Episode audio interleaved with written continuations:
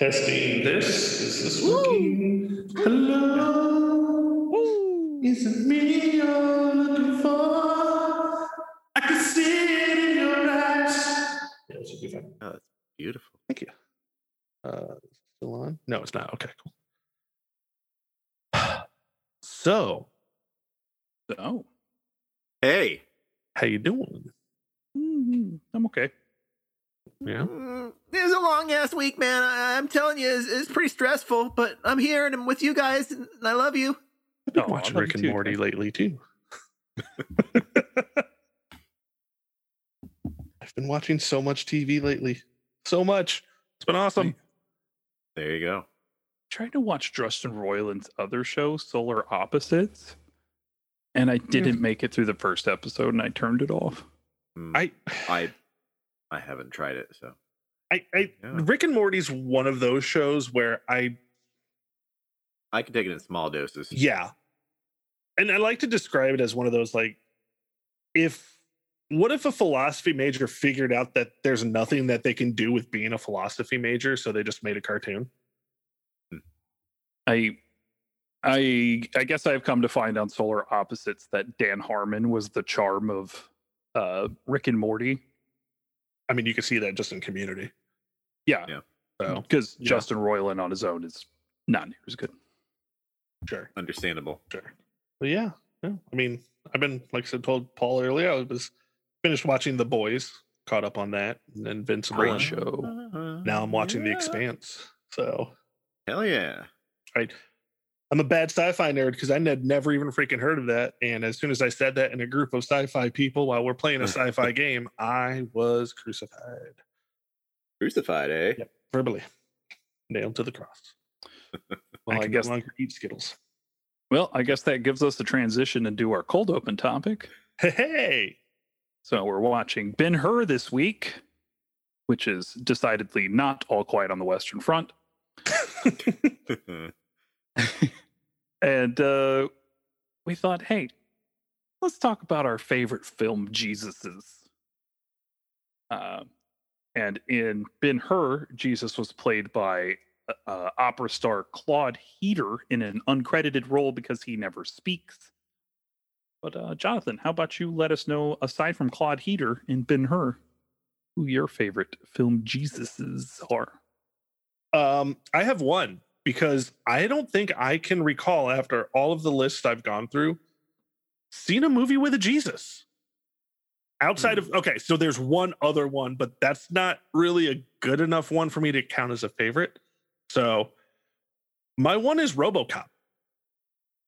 okay, there you go. RoboCop is 100% Jesus. So we're going Christ's analog then. Yeah. Sounds good. Yeah, no. Um, but other than that, I mean Aslan. Uh, but yeah, no, I just I, I went through all of these lists. I'm like, I have not seen any of these movies. So then I was like thinking, all right, I've seen so many Christian movies, but all of them were Revelation movies because that shit's about as metal as you can get. And Right. then when you like, if you take the preaching out of those movies, it's fucking amazing. None of them had Jesus in him. So it's why are you taking out the main character, guys? Yeah. So yeah, just Robocop was it. All right, Zach, I expect you to take the best answer, but go ahead. Well, I don't know. I I kind of struggled with this thinking about. I have seen quite a few, but they're probably all made for TV movies or nothing that really stood out um as far as a Jesus character goes. Uh you know, I a long time ago, I I saw the greatest story ever told um with Max von Sydow, and I remember the movie being a bit bloated and not fully realized, which is unfortunate due to who was making it. Right. But I remember him being really, really decent. Uh, I have to say, E.T. is a good Jesus. Um, yeah, that's good. Jesus from the South Park movie. Yep, yep, yep. Uh, um, Although Satan gets I'll- the best song. Yeah. Yeah. um, just kind of a general uh appreciation for Life of Brian, and the last Yeah. one, um, which I'm pretty sure Paul has, so I'll just say Scorsese, but I won't say any more than that. Uh, the, it's I'll what I was referring to when I said the best Yeah. one. So I'll I'll let you speak on that because Well, that's yeah what Zach was referring to was Martin Scorsese's Last Temptation of Christ, yeah and there's brutal Willem Dafoe as Jesus himself. yep Uh, it is my favorite uh, film about biblical things. yeah And it is amazing. yeah, it is incredible, and I'm going to be nothing but angry when we reach. I believe it's 1988, and it is not nominated for Best Picture because it is one of the greatest films ever made. Hmm. But uh, because I was expecting you to say that, I pretty much only uh, came in with uh, one other answer, and now I have lost the gentleman's name, and that was Glenn Carter's interpretation of Jesus in the greatest American classic, Jesus Christ, Vampire Hunter. Excellent. You know, I've never seen any iteration of Jesus Christ Superstar. Uh, I don't like that show. Okay. I just don't. I don't care for any of the music. Is Jesus Christ Superstar Andrew Lloyd Webber? Yes, it is. So that's why, because he's the Michael Bay of musical theater. Yeah, he is garbage on a plate and has never made a good musical. In fact, it is a uh, it is a fluke that the Cats movie is the masterpiece that it is because it is based off of a terrible musical. Hmm. As Jonathan will agree openly. It is openly fucking terrible in every possible way. Exactly, a masterpiece. I hate that we argue on the exact same points. No, we agree on all the same points. We just argue on the conclusion. you know, uh, as as far as you know, propaganda and uh, straight up Christian um, broadcast, I do think that a pretty good, not as good as William Dafoe, obviously, but the whole the Bible, AD, the Bible Continues TV series is it was well produced. So I gotta give props to that, even Yeah, see, TV series. So Like I there are a lot of good like history did a bunch of uh documentaries. They always do on like they always like do like the Bible stuff and Uh-huh. Sometimes they'll get some Jesus ones in there. And I enjoy those. I just don't know who the Jesus is, and I don't think it fucking matters. Honestly, the guy has the least amount of freaking quotes in the entire book. So I think what they say is like less than 500 words actually. Hmm. Yeah. So Yeah. yeah. Kind of say hard to say who's the best when. uh it's Willem Dafoe. Sure, I mean, I mean, it's Willem Dafoe. Let's talk about a movie. Let's talk about.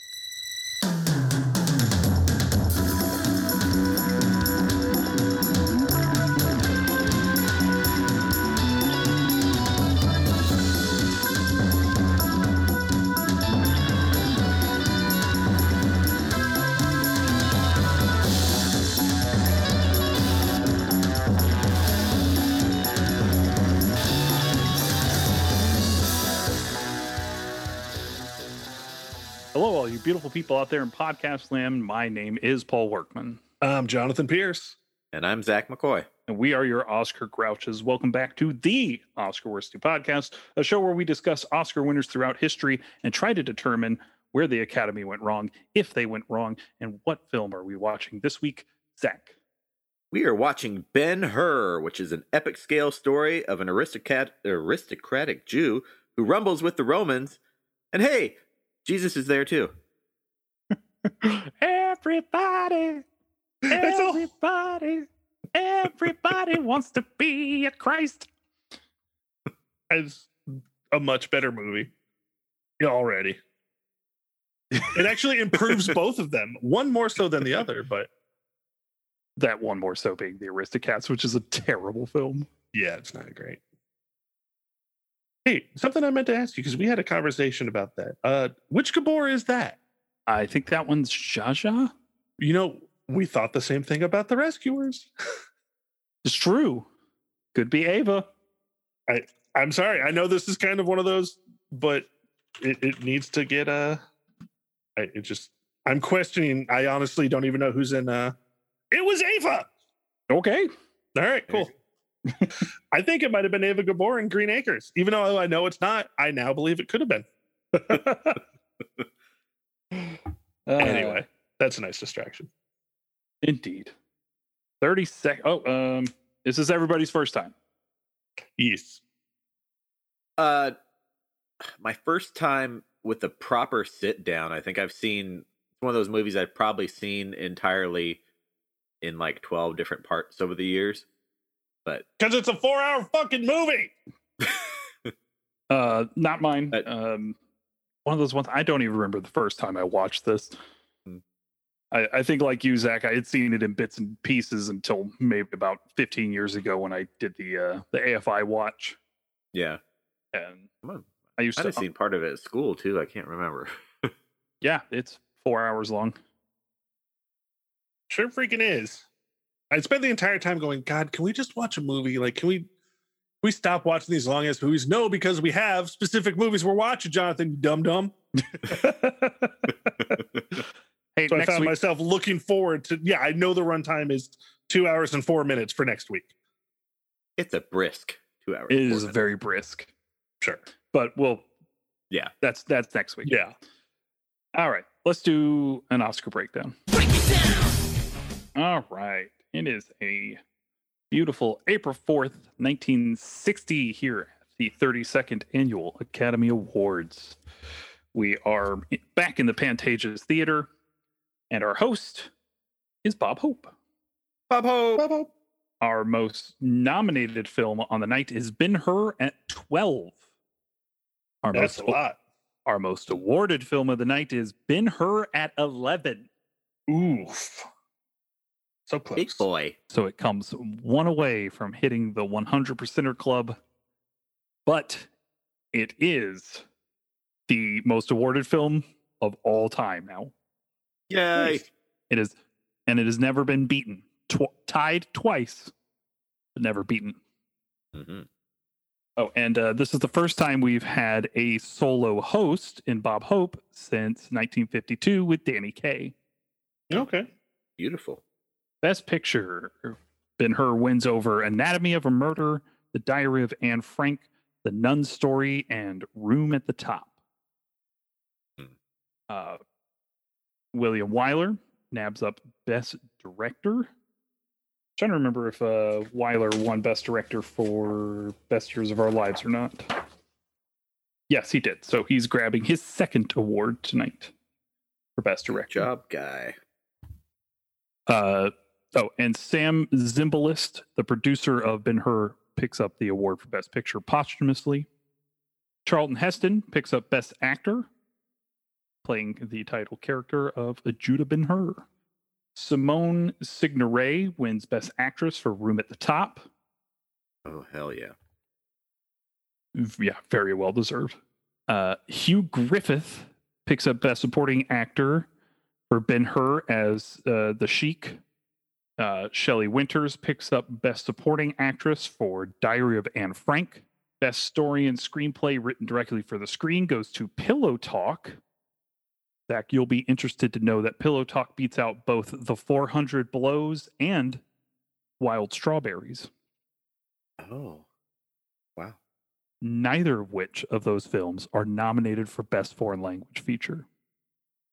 Interesting. Uh, Hmm.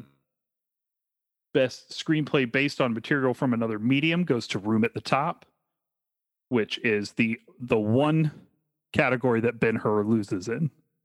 Best Foreign Language Film goes to Black Orpheus. Best Documentary Feature goes to Serengeti Shall Not Die. Never. Never. Uh, best documentary short subject goes to Glass. That brings us to our podcast within a podcast Walt Disney Oscar Watch.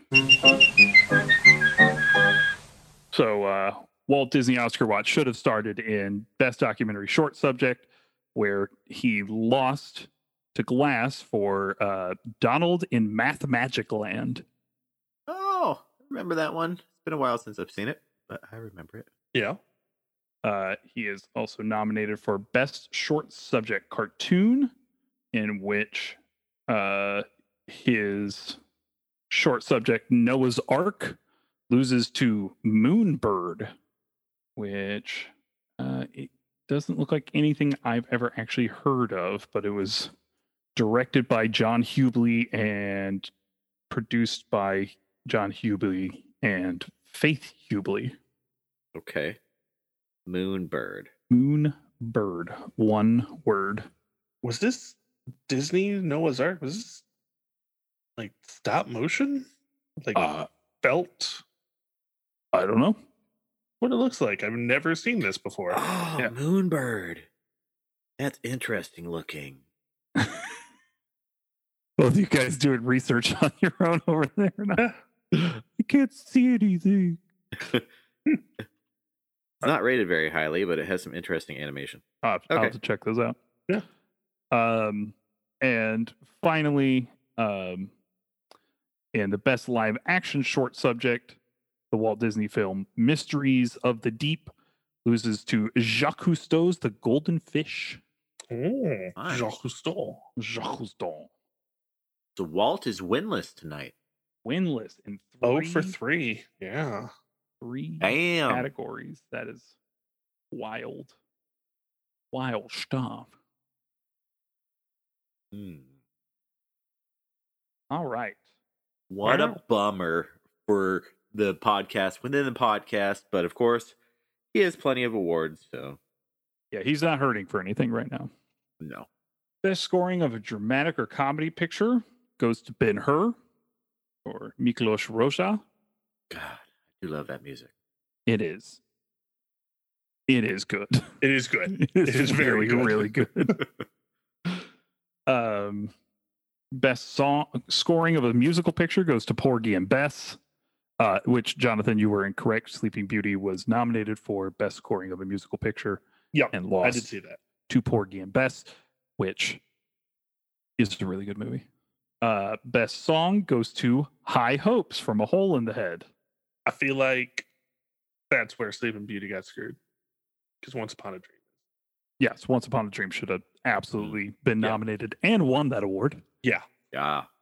Uh, best sound goes to Ben Hur, and honestly, that chariot race scene is some of the best sound design I've ever heard. Yes. God, yes. Especially when you know that they shot that entire thing with no sound. Uh, best art direction, black and white, goes to Diary of Anne Frank. Best art direction, color goes to Ben Hur. Mhm. Best cinematography, black and white, goes to the Diary of Anne Frank. Best cinematography, color goes to Ben Hur. Best costume design, black and white, goes to Some Like It Hot. Ben Hur, not even nominated. That's kind of weird. Oh, black and white, duh, man. I'm I'm too modern right now. So My- not that weird. Yeah. so not as not as weird as I originally had um, had led you on. Um, best costume design color goes to Ben Hur. I was uh, vaccine sick yesterday. I'm just going to use that as my excuse. Oh Yeah. no, I mean I was tired the whole weekend after mine, so All right. Best film editing goes to Ben Hur. And best special effects goes to Ben Hur beating out Journey to the Center of the Earth. Oh. So our honorary awards for the evening go to Buster Keaton for his unique talents, which brought immortal comedies to the screen. Uh, fewer honorary awards were more- more deserved. Yeah. Uh, and Lee DeForest for his pioneering inventions, which brought sound to the motion picture. thank Art- you, sir. Yes. Thank you. Our Jean Hersholt Humanitarian Award goes to Bob Hope. There you go, Bob. This is like the second or third time he's picked up an honorary award for while hosting. Yeah. All those USO shows. Yeah. Let's see. How many more does he have left to go? He's got one more honorary award coming up Mm. soon. So he is up to four. Got his special award in 1940. Special Award in 44, Honorary Award in 52, and now the Jean Hersholt Humanitarian Award. All right. Hell yeah. And that is our Oscar breakdown. Thank you. Yeah. So let's talk about this movie. Let's talk about this movie. I, have- Oh, I have a note I want to open this up on before Oh. we get into anything. please your note. do. Okay. So I'm watching this movie, and my wife walks in the room, and it's the scene where Ben Hur and his uh frenemy, who what's that character's name? I keep wanting to say Marcella, but that's not quite right. But it's- Marcella? It's, close to that. Mar- Marcella? Misa- Messala. Messala. That's it. That they're that they're like reconnecting for the first time, and they're doing the spear throwing Yep. Uh-huh. competition. Yep. And my wife walks in and sees the how like close and pally pally there are, and she's like, "They're gay, right?" I realize she's she's just kind of being facetious Sure. because it's a film from the '50s, and just putting queer coding on things is interesting when you're watching Yeah. something that old. Yeah. And I was like, "Oh yeah, they're absolutely gay as shit." Like, eh, it's it's Rome. Yeah. Yeah. It- Yeah. You know, that that kind of thing just happens. Yeah. So we're we're having a good time just speculating the homosexuality of these two characters. And then I come across this note. And this note says uncredited screenwriter Gore Vidal suggested an unspoken homosexual history between Boyd's Messala and Heston's Ben Hur. Boyd liked the idea, as did Wyler, who wanted him, quote, not to tell Chuck Heston what it's all about or he'd fall apart. so literally one of the screenwriters, the co-star of the movie, and the director are like, these two are so gay. but but don't tell Chuck. Don't tell Chuck. Yeah. I just wanted to open up the, the movie talk with that incredible note. That is amazing. Great. Good. All right. I do not have fault with this movie in its length. There were some dry moments, but all in all, eh, I don't like this movie. Hmm. I think this is a very great looking movie. I think it is a piece of art that was not made for me. That's very fair. I, I just It, it it's hard to argue with a point like that. yeah it it's, i'm going to bring up something that you're just to have to follow me Okay. Okay. There is a video game about it's a set in the tolkien middle earth and i can't remember the name of the game it was for playstation 2 and actually i think a couple other platforms but it doesn't matter um where you were basically the fellowship behind the fellowship i felt like the entire story of ben hur yeah it had its story but it's like what if the b plot was the a plot?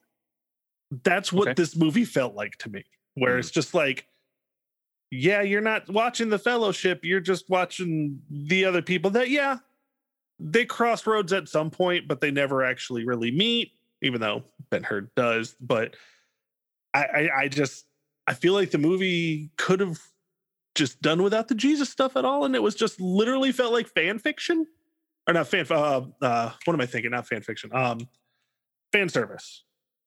It was like hey those guys are in the bible? Like oh this is pontius pilate? That guy!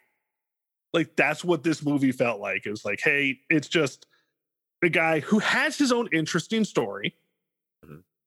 but the story itself is all just like hey here's the cameos for what the real story is about. Yeah. I I could see that. Some of the Jesus stuff does feel a bit shoehorned, but it could be like one of those movies where you're just watching somebody's day, and then all of a sudden it's about 9-11. Like, Yeah. like you've talked Yeah. about. You mean like remember me? Yeah. So I, I just it's it's it's a really good looking movie. Outside of like one scene that I laughed at, and it was obvious, like just because they were playing with their toys in the the boat battle. but other than that, I still thought that scene was amazing too. There was nothing Oh. about this movie that did not look I'm good. being interrupted by a seven year old. oh no. Almost seven. God, leave that in, Trav. You need me to restart the TV? All right, go on. I'm recording my podcast. Leave all that in, Trav.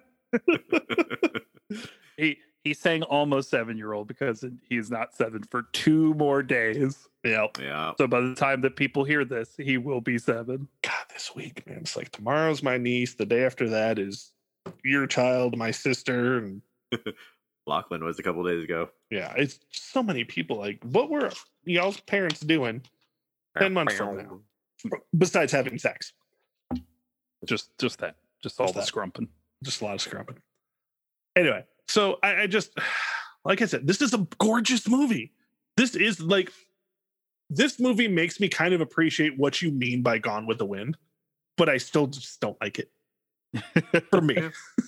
Yeah. You know, and it's funny because Gone with the Wind is like one of my biggest comparisons to through the through line of this film. Yeah, I, I get it because this is just like movies like this happen now. Like this is like their Lord of the Rings then, where it's just these epic fucking stories and they're just Yeah. millions and millions of dollars pumped into these things to get the people and to get the shots and just not for me. Yeah. I was awake the entire time.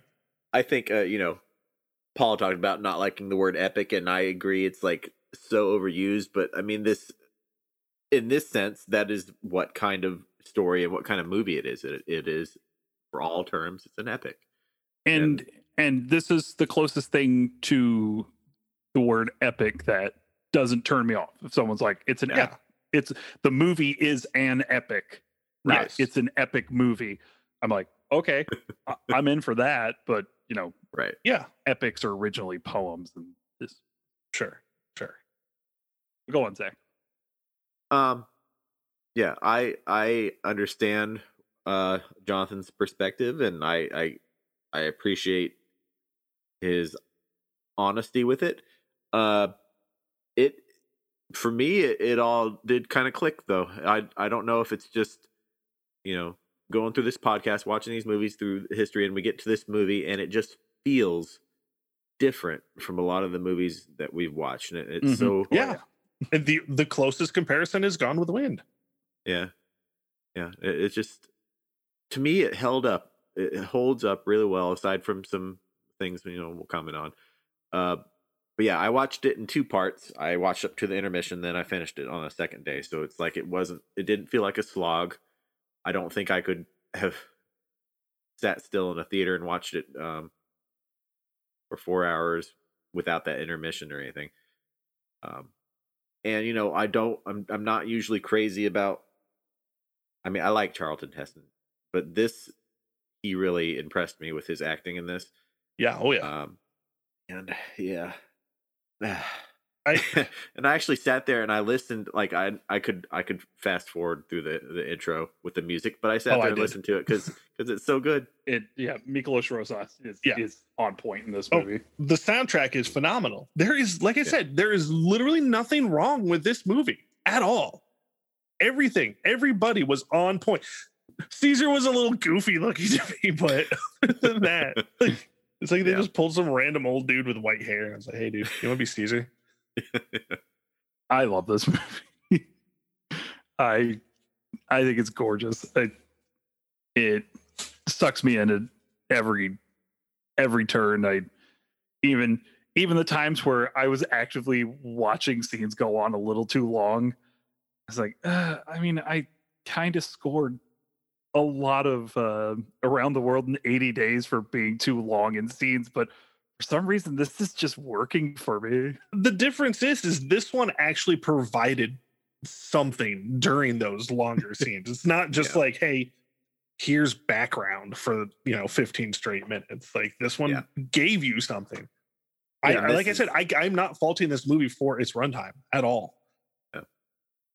It's got pacing and editing that Around the World in 80 Days didn't. Yeah, Right. 100. percent yeah and yeah, and the performances are great, and Wyler's putting in some of his best work, which is a statement Mm. that that guy could direct a watermelon to a great performance. It is incredible. Uh, I this is going to be one of those ones where I'm gonna I'm gonna have a hard time if I'm not getting teed up on things I want to talk about. right. Um, because mostly my biggest downside is that I don't enjoy Christian persecution propaganda. You know, Christians tend to use 2,000 years ago as a reason to uh, point out how they're persecuted now. Yeah. And films like this didn't really help that, even though, you know, they could point to this and call it Christian persecution, and it's more about how the Jews were persecuted. Yeah again, And- it like the guy that that fucking matters is barely even fucking in it, but they don't want to hear that. I, I, I, I like the way they handled Jesus in this movie, though. Like it. Oh, yeah. made him feel more uh magical. I, And- I, I just And that's Jesus in a lot of these films around this time, like Quo Vadis, where Oh, they have more of that uh Muhammad with the Muslims kind of mentality where showing Jesus mm, uh, like the picture of Jesus is seems sacrilegious in some way. mm, yeah. okay. Uh so they just keep him off screen, which again if you watch uh Hail Caesar, they they parody perfectly. Oh, Fair enough. yeah. Um so yeah, yeah, it's it's supposed to keep some kind of magic and while not being sacrilegious at the same time. Gotcha. Yeah. I just again, eh, I, the the only thing I can come back to, which just destroys the movie for me, is just the the randomness of how he just happens to be at the spots that matter. He just happens to be at the Sermon on the Mount at that moment, and just I, I, I just Yeah. that that B story being the A story thing is just something I, I I think I would enjoy, but apparently I don't.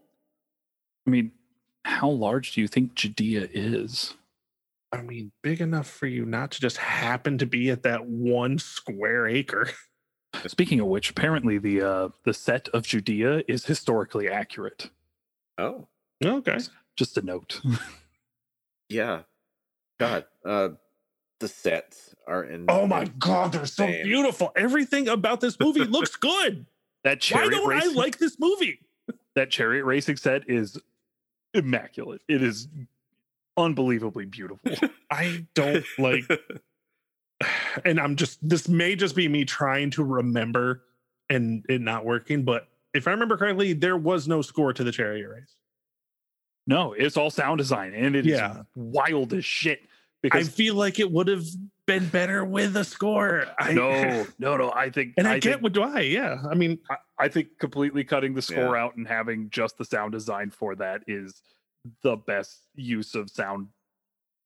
Just because it gives it more of a, a a visceral, real world quality to it. It doesn't feel like it's being Yeah. played up too much. It's like we're just gonna let this chariot race speak for itself. You don't need to know how to feel this moment because Sure. you're feeling it.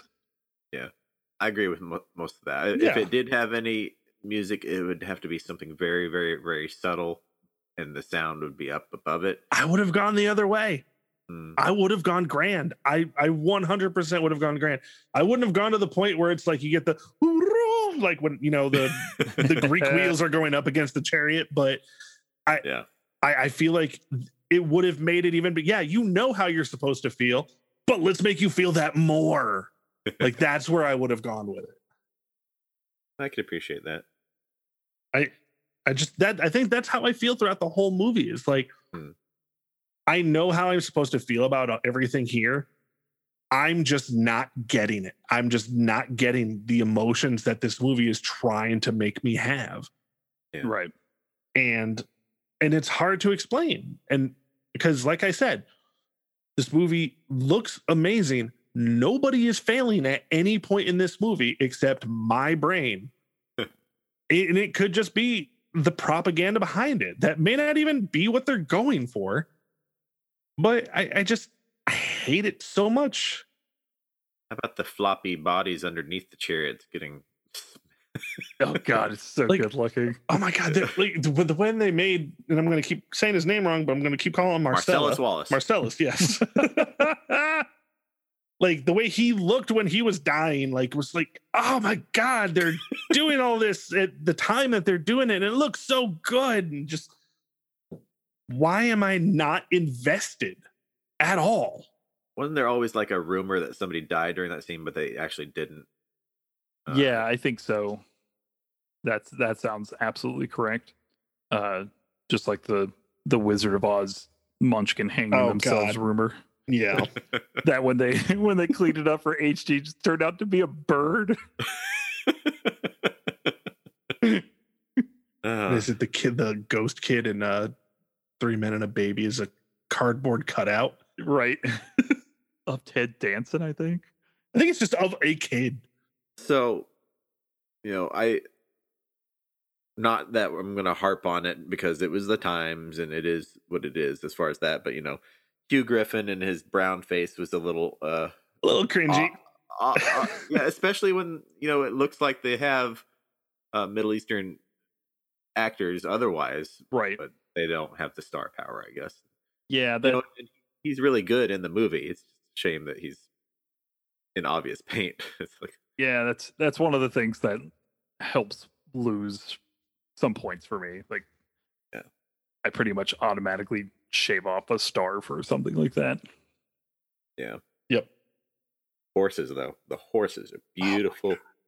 Ugh. And just I want a horse. I, I just I hate myself for how much I don't like this movie. And Okay, it's, all right. You you explained why you- you're not Jonathan, calling now- it a bad movie because we'll, we'll get there. Jonathan now has a guilty displeasure. It's yeah, right. and it's the thing is like I'm not even trying to sell myself on it. I'm I'm okay with not liking this movie for the reasons I don't like it. That's even though fair. I can't come up with good reasons. yeah, you can Yeah, just sometimes something just doesn't click for you, and that Yeah. that happens. I, I personally, you know, I watched enough of this film as a young person, and then in my young adult life to just be like, this is, as Zach said, something completely different. There's, there's, there was nothing like this before. There are films that you can watch and see where we got to this point, and say, okay, so that's that Yeah. was like the first stepping stone here and the second and so on and so forth but there's nothing like this film So even watching something like the Ten Commandments, which held held up pretty well. Uh, the sets just aren't. You know, the sheer number of people in this movie and stuff. It's just it blows my mind. Yeah. Yeah.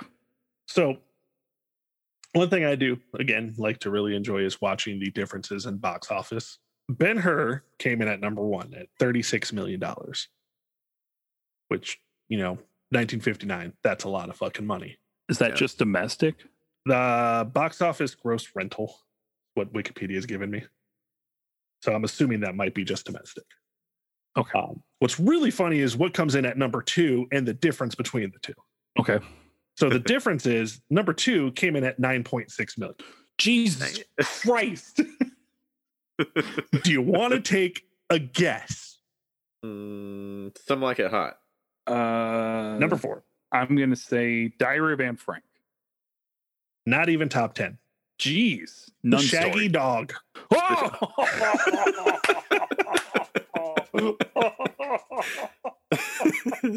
I was not expecting that. oh, uh, on that on that shaggy dog note, I gotta take a pause to go let my dogs outside. They're going crazy now. yeah, I, I, I, I don't know. But so, Cub and Wolf. I mean, maybe this is just me being a filthy casual again. I don't know. Like, it's, I know I joke on Paul about not liking things because they're popular or good, but maybe it's, I just don't like good things. Like I think what pisses me off the most is I don't I'm not a fan of Ben Hur, but I'll turn around, turn on my TV and pop on Napoleon Dynamite without even thinking twice about it. Yeah. Like that pisses me off. Like It's okay. it's not. it's not at all, but it is because I don't care. I, I I think the only thing I have going for me is the fact that I can recognize beauty. I see where it's great. I see think- why this movie's great. You appreciate things that came after it because of it. probably. Yeah. Yeah. I mean, I think without movies like Ben Hur, you don't get Lord of the Rings. Yeah, because this is this is one of those tentpole films that really you can see the shift when this movie comes out. It Which is It- this is this is what I've been waiting for. Yeah. Like I this is what I want those movies to keep coming out and Yeah. hitting best picture. Yeah. It was just different story content. Yeah. And it may just be the story itself that bugs me. It uh, it just that may be it. I just know that I'm not going to turn this movie on on purpose for myself. Leper. yeah, it's a it's a very few and far between watch for me. This is probably only the third time I've watched it all the way through, and every time I watch it, I'm like, this pretty much a masterpiece. But yeah, It is. Uh, I I am not gonna need to watch it again for another 15 years. Yeah. Yeah. but but I know true. that I, that does not bug me. Like that's another thing that I know that's not what's wrong with the movie. For I can sit and watch extended Lord of the Rings one day and watch it again the next. I hate myself. Oh. I'm gonna go watch Napoleon Dynamite now. I'm- All right. I'm Any, prob- uh, don't don't don't worry too much. I'm probably gonna be watching Disney Channel's Sydney to the Max for the rest of the evening. I guess just you love what you love. You have multitudes, you striking men. Yeah. I'm gonna go watch The Expanse. Be happy. well, I don't know. Eventually, maybe. I don't know. I could be more bored. We'll see. All right. Uh, any more notes from this movie, guys? No, No, no. Um. So obviously, this is in the library, Paul. obviously this is in the library. There's there is absolutely no getting around that. It like I said, this is one of those tent poles. Uh, this film hits in 1959, and everything changes from here out. And whether you you love it or you think it's okay, or you just didn't connect with it, you cannot deny the impact it has had. Yeah. So, could you give me a year that I think this maybe we'll get this. Maybe we'll both get it. Yeah. Eighty nine, right?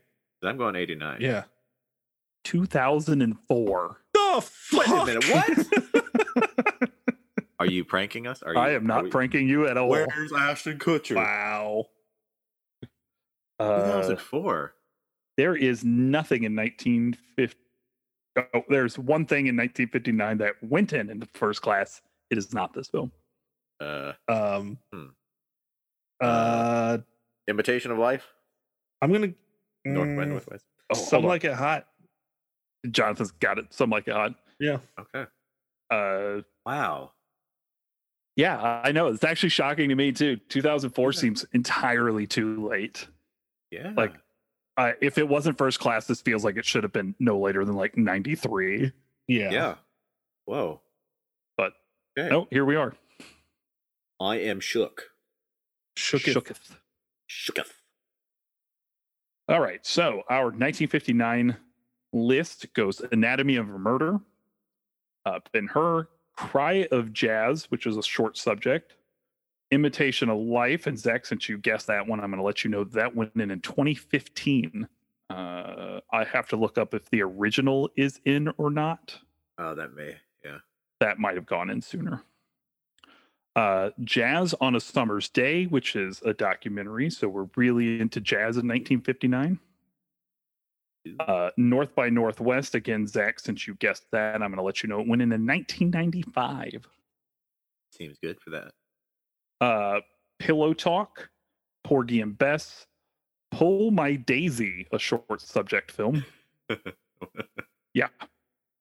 Uh, Rio Bravo, Shadows, Sleeping Beauty, which you're going to be very angry, Jonathan, when you learn that that went in in 2019. The fuck. Right? I- uh, what are these old white men doing? because what would what honestly would piss me off more is to find out what went in from Disney before it. Uh, I mean, you can see obviously. I think Snow White and Cinderella will probably go in before it, but I'm thinking maybe we should look into this after the podcast. yeah, Yeah. But my guesses are going to be Pinocchio probably. Pinocchio, uh, Fantasia, definitely. Hmm. Um, Beauty I'm gonna say Beast Beauty, go. Beauty and the Beast. Yeah, I'd be so pissed off. Like, I love the, I love Disney Renaissance movies. I do, but none of them go in before Sleeping Beauty. I- None of them. I think if any if any of them deserve to, it's definitely Beauty and the Beast, even though Lion King is my favorite. Sure. Um, and then some like it hot was the last one in 1959. Zach, what did you say? Some guesses? Oh, um, I just like the obvious ones you said, like Pinocchio and Snow White and Cinderella, and uh, yeah, I feel like Beauty and the Beast would because it was a uh, Best Picture nominee, and Cinderella went in in 2018. Oh, The year before. Insult to injury. I'm telling you, and he's got some of his short, the the short subject ones in and stuff, but Oh yeah, did, Yeah. A bunch, a bunch of them we discussed already. I think went in Yeah. before it. All right, It got in before Grease did. I'm happy. Whatever. Grease. Yeah, Grease went in in This year. 2020. Yeah, so 2020. Yeah. Oh, that's right. you have some questions first, Jonathan. no. I got some Oski Oski Worskies. it up again. we got some worsty judgments.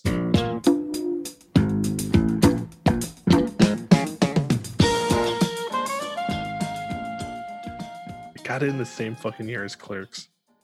Damn it. All right. So yeah, we got some worsty judgments here. Yeah. Mac, did this movie deserve Best Picture? Okay, so quick uh, little rundown of competition for it. Anatomy of a Murder. My God, that's a great movie. God, it's I watched Room at the Top for the first time by Paul's suggestion. That that that's another movie that, at least from what I've watched so far, really feels like a tonal shift with you know the British New Wave and the way it's filmed. And Mhm. God, it was sad. it was so good though. um imitation of life rio bravo north by northwest which is one of my favorite hitchcocks and shout out to darby o'gill and the little people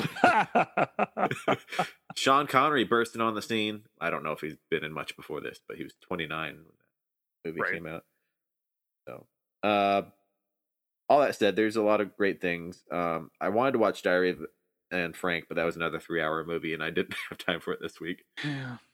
have you seen that before, Paul? yeah, I have it. That's a real. That's a really good version of that story. Yeah. All that said, I I just I absolutely believe Ben Hur deserved it. So yes. Okay. Best picture. Um, outside of the bias on Sleeping Beauty, yeah, this movie deserved Best Picture. It did. It may not have connected with me, but it it is a brilliant fucking movie that looks amazing, with the faults being minimal. So yeah, no, this absolutely deserves the Best Picture. Paul, what about you? All right. Uh, my best picture nominations from my least favorite to my favorite. Uh, Nun's Story is my least favorite from this year. Um, I don't really know what I was supposed to gain from watching that movie, and I did not enjoy most of it. It's two and a half hours long. And the most interesting part is the last 20 minutes of the movie, where you're watching Audrey Hepburn enter the nun life. I can't think of the word. Um, The nunnery. get thee to a nunnery. so you you watch her enter into this life. Yeah. Uh join this cult and not fit in and then leave it. And along the entire way I was just like I don't know what to think about any of this. Doesn't It- sound very exciting. it's not exciting. But then, like the last 20 minutes of the movie, you enter World War II territory, and she finds out. I, I'm just gonna go ahead and spoil this movie for everyone because none of you are gonna watch it anyway. Um, you find out that her father was killed by Germans, and she's just like, I know I'm not supposed to have hatred in my heart as a nun, but fuck the Germans. and all the Catholics are like, no, we're just gonna stay neutral on this. I'm like, Ugh. this should have been the whole movie. and she comes in with a bat and like beats them all down to take out her anger. the bear nun. anyway, it was it was such a droll film.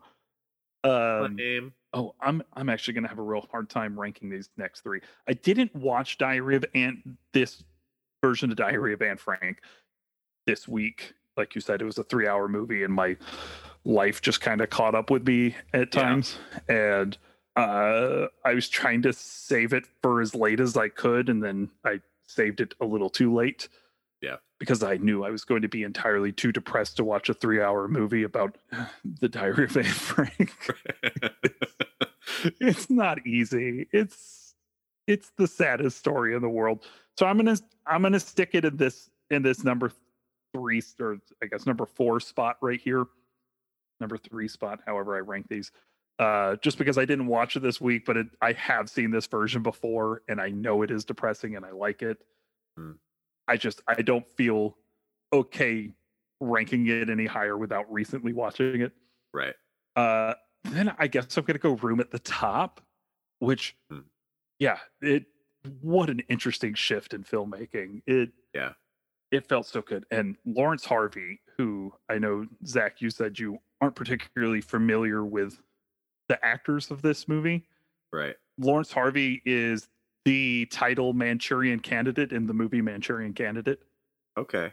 Which, have you ever seen that film? I haven't seen the original one. No. Oh, when when we, Oh. I think that's sixty-two or sixty-four. When we get to that Coming year, up. that's one you should you should absolutely watch. It is Yes. incredible.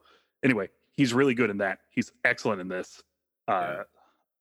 I'm glad to have seen him in something else because oh god, he's so good. Yeah. Uh, yeah, and that is that was kind of a dick punch of a movie. hmm Uh, so I enjoyed that one a lot. And then Anatomy of a Murder. Holy crap. I don't know if I've ever watched that film all the way through, and it is riveting. Yeah. And I believe I texted you guys and said I could watch Jimmy Stewart and George C. Scott argue with each other for hours. They were just so good. Yeah. That was one of the movies I randomly decide, decided to watch at the start of the pandemic. So I didn't watch it this week, but I've seen it pretty recently. Yeah. It's it's great. Yeah, and I'll say this: uh, George C. Scott and James Stewart should have won their Academy Awards this year. Uh, Hugh Griffith, of course, we talked about being in Brownface, does not deserve an award. Charlton Heston, he's fine. I, I really like him in Ben Hur. It's one of his best performances. Oh God, Jimmy Stewart in Anatomy of a Murder is Yeah. just late era Jimmy Stewart being the guy who's just kind of worn down and Yeah. Oh God, he's so good. I oh, National treasure. yeah. Excuse me while I wipe the drool from my mouth. Yeah. Uh, that all being said, again, Ben Hur's. It's it's the changing of the guard. It everything that comes after this owes Ben Hur something, and it deserved Best Picture. It deserved Best Picture in 1959, and it deserved Best Picture for the impact that rippled throughout afterwards. It is such an incredible movie. Yeah. That being said, I only gave it four stars because of the racism. Yeah, there's, yeah, that's there. Yeah. All right. Um, so before we ask our last question here, uh, quick little bit of trivia here for you. Ben Hur was put into Congress or the Library of Congress before that, but not this one. Oh, And the the uh the 1925. Film. Yep. In, Oh. From 1925, went in in 1997. Interesting. So Okay.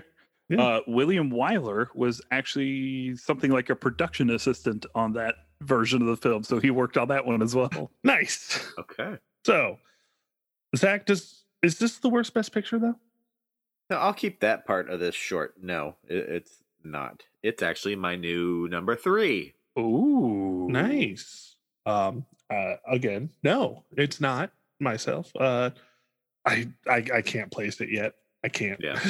but uh. Yeah, it's definitely not the worst. It's nowhere close to being the worst. Paul. No, absolutely not. And I, so like I said, I, I gave it four stars out of five, mostly because always going to knock somewhere around a full star off for yellow face, black face, brown face. Mhm. You do it, you're losing a star. Yeah. And that also kind of shoves it down in the rankings for me where I absolutely uh, love everything else about this movie. And I think this movie is a masterpiece. It is sitting one notch above Gone with the Wind on my list Because Gone with the Wind also lost that star for its overt racism. So it's sitting at number 17, okay. uh, right under Lost Weekend, or what I remember doesn't have any overt racism. No, no, Fair I enough. don't think so. All right. Yeah. So it looks like I um I maybe undersold how much I really enjoyed it. Um, but I kind of thought about it for a while when I sat at number three. I was like, I, I rated it right after I watched it, and I was like pumped by it. But I know the the flaws keep it from bumping up against Casablanca or anything like that. So That's fair. Yeah. All right. Well, before we get out of here, uh, this is the last movie of the 50s. yeah, Indeed, it is. So, Paul, you got questions about that, don't you? Okay. So as we close out decades, we are going to oh we're, we discuss whether or not this was the worst decade for best picture winners. And as a quick recap, our best picture winners for the 1950s, starting at 1950, are All About Eve, An American in Paris, Greatest Show on Earth, From Here to Eternity, On the Waterfront, Marty, Around the World in 80 Days, Bridge on the River Kwai, Gigi, and Ben Hur. So, how do we feel about this decade? Wildly inconsistent is Yeah. my first thought. Right. Uh, I mean, it it gave us greatest show and it gave us Gigi. yeah. So yeah, but again, I mean, Ben Hur being what it is, uh, I, it, it had enough wholesome in it. Like, I mean, between Marty and American in Paris, hmm I mean, I those definitely do not balance out the two bad ones that came out of it. But there were really only two, I think, that were really bad. Um, but I mean, getting Ben Hur, getting Bridge over River Kwai, um, two amazing films. Mm. Um, I mean, I think those might be enough to balance Greatest Show and uh, Gigi. Maybe not quite, you know, the horribleness that is Gigi, but yeah. I, I I don't know. I think all around, is this the worst decade? Probably not, but I think it's a great. I, I think it's a good decade. I don't think that there was enough bad in there that the Academy messed up. Fair. Uh, but they did screw up pretty bad though, a couple of times, like Yes. really bad. Sound like singing in the rain and uh Court Jester not getting fucking Court nominated. Jester. Yeah, I it, So yeah, Pretty my much, uh, pretty much in the Alfred Hitchcock from this decade. Yeah, yeah, my heart says like the 40s are probably still my favorite decade. The 50s have some absolutely incredible films, but if we're looking strictly at the Academy Awards, I think for all the good uh, in the 50s, they have the most snubs probably so far. yeah. I think there were definitely a lot of errors made.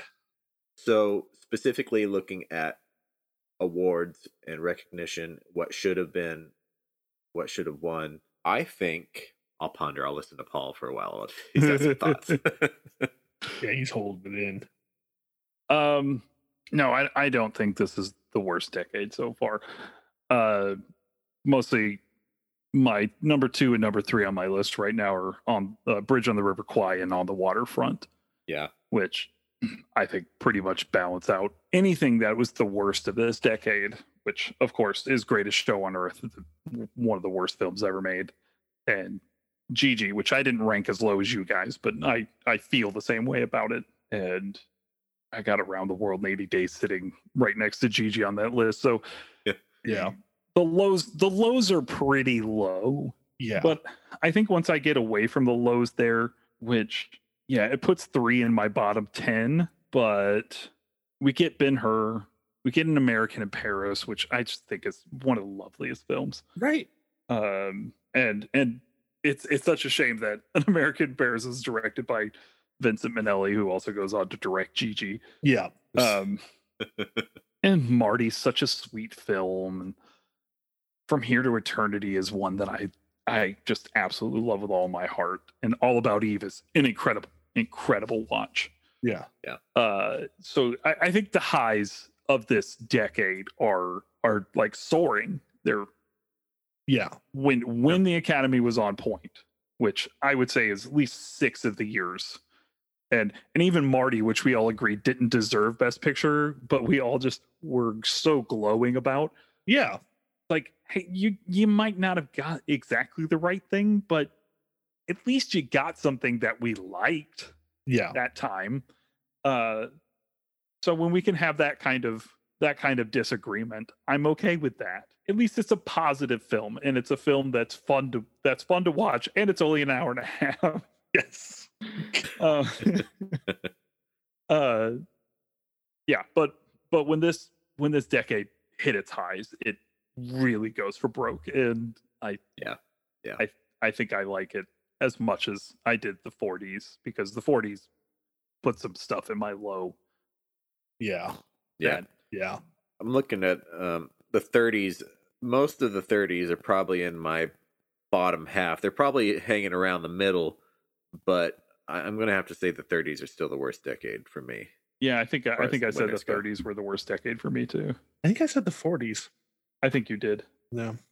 Yeah. Um, yeah, and I think I might still stick to that, but I'd have to man, do I gotta finish that list. Yeah I think uh, you know the it's only one movie that's stopping me from finishing that list. That the the great Ziegfeld. Yeah. which i understand is a three hour movie and we did we didn't exactly talk it up in a good one No. Like, here, watch this movie. We know it's not good. Shit. it's fine uh, and william powell's so good at it Yeah. Sure. Put it on and make sure you just watched about the middle part of the movie. That's my advice. All right. All right. So let's go ahead and call that here for the night there, gents. Uh, my name is Jonathan Pierce. You can find me on Twitter, on Twitch, and on TikTok at Altorn underscore Occam. Zach, where can we find you? Find me on Criticker, Zach Master, X A K K M A S T E R, and you can see my little blurb, short movie reviews. Find me on TikTok at House Havoc. Yeah. yeah Yeah. All. You can find me on Twitter, Instagram, TikTok, and Letterboxd at Father of the Fear across all platforms. And make sure to follow me on Letterboxd where you can keep track of my listings of all of these movies and much, much more. Ew. Zach, what are we watching next week? Next week, we are watching The Apartment, which you can rent on Amazon, Google Play, iTunes, Vudu, or YouTube. A shame it's not on more streaming services. We would like to thank Trav from our sister podcast, Leveling Up with Benjamin Banks, for producing our show. We would like to thank Chad Ramsey for our most excellent theme song. We would like to thank Megan and Jay Bellevue for our beautiful artwork. Thank you. Follow the show on Twitter and Instagram at Oscar Worsty Pod and on Facebook at The Oscar Worsty Podcast. Don't forget to subscribe to the podcast and leave us a nice five star review on Apple uh, on Apple Podcasts or Stitcher. It really helps us to be seen in the almighty rhythm of Al Gore. The